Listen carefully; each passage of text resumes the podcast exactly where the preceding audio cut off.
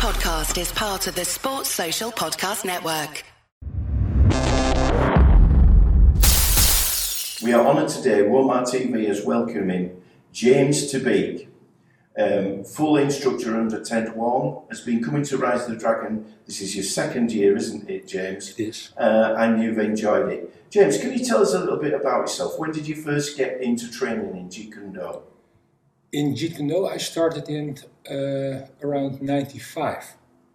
So that was pretty late because I watched Bruce Lee's movies when I was a young kid. I was uh, 13 at the time.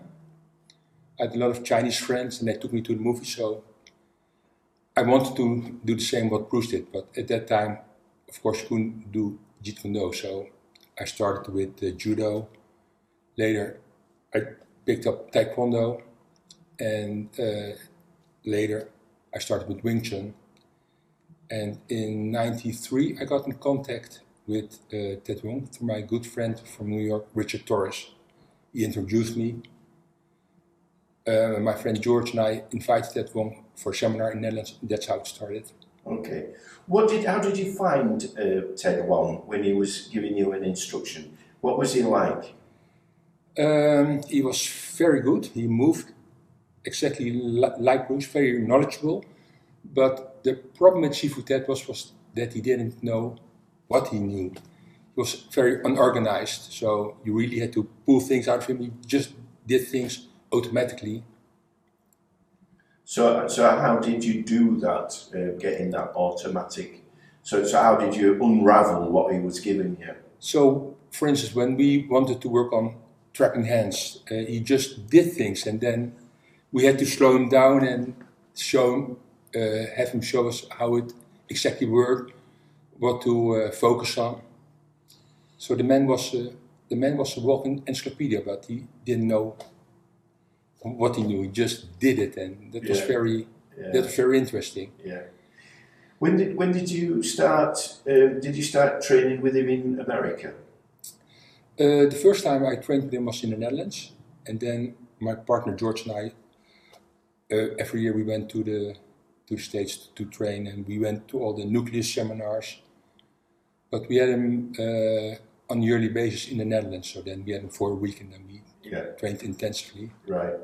Okay. What appeals to you uh, with Jeet Kune Do against everything? Is it because it's it's the methodology of Bruce Lee, or because that's what drove you in the first place, or is it because you it's a freedom, um, sort of releasing you from styles specifically? Well, what attracted me first about Bruce was the way he fought. It was really unreal. But later, as I uh, started to learn Jeet Kune Do, then the beauty of the system struck me. The simplicity. That was really what uh, was very good about. What is very good about system. Yeah. Bruce said, "We all have two arms, two legs. How can we use them to the maximum?" So Yeah. he didn't think in styles anymore. He just went to the root of the of the system. Right, right. When you've done these sort of things, um, and you've been to the Netherlands, you've been things there, you've now, what did it feel like when Ted said, I'm going to make you a full instructor in Jeet Kune Do? How did you feel? Um, we felt very honored. I mean, Ted only uh, certified a handful of people, and a lot of people who we've met through years and who also trained with Sifu Ted Wong, they always asked me, when are you going to certify me? And that was a big no-no. We knew that he was never going to certify them, but we just kept on doing it, getting all the information f- from him. And uh, I, it was my friend Richard Torres who s- said, when are you going to certify those guys? So All right. And, what, and how did you feel when he, when, and, and that feeling was immense, was it, when, when you, yes, we were very honored. yeah, yeah, Yeah. Can you remember when that was around? Um,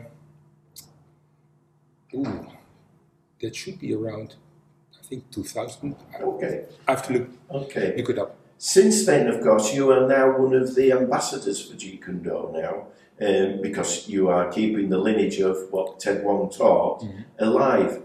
Um, is that a weight on your shoulders? No. No? No.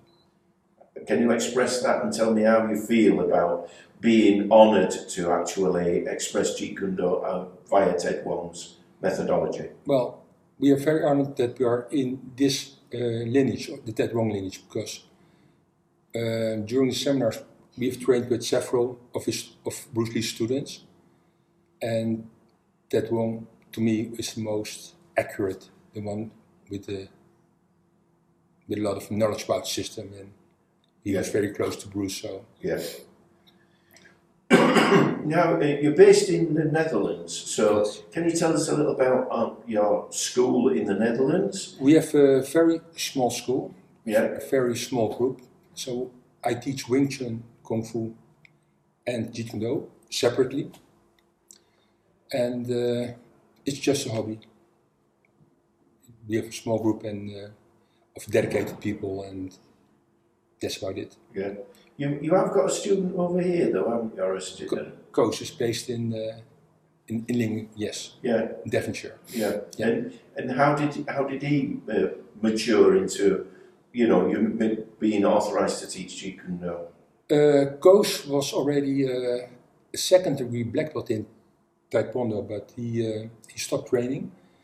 And because of his job, he often um, went to the Netherlands, and it was close to the place where I live. So he, uh, he signed up. He trained on a regular basis, and then suddenly he had to move back to England again. So I encouraged him to start teaching uh, set up a small group, and uh, he, that's what, what he did. And after a certain time, we, we certified him as an instructor in Jeet Kune Do. Okay. Yeah.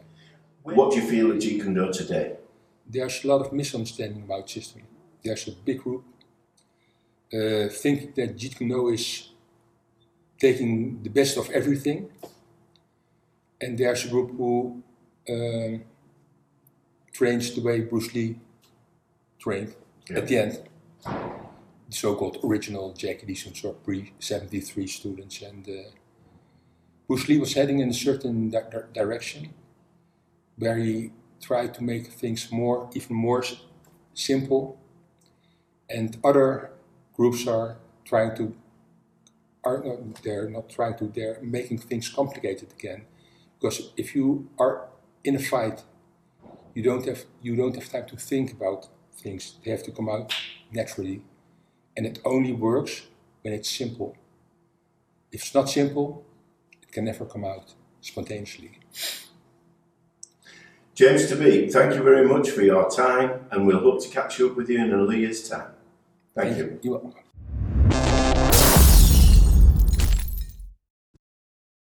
Sports Social Podcast Network.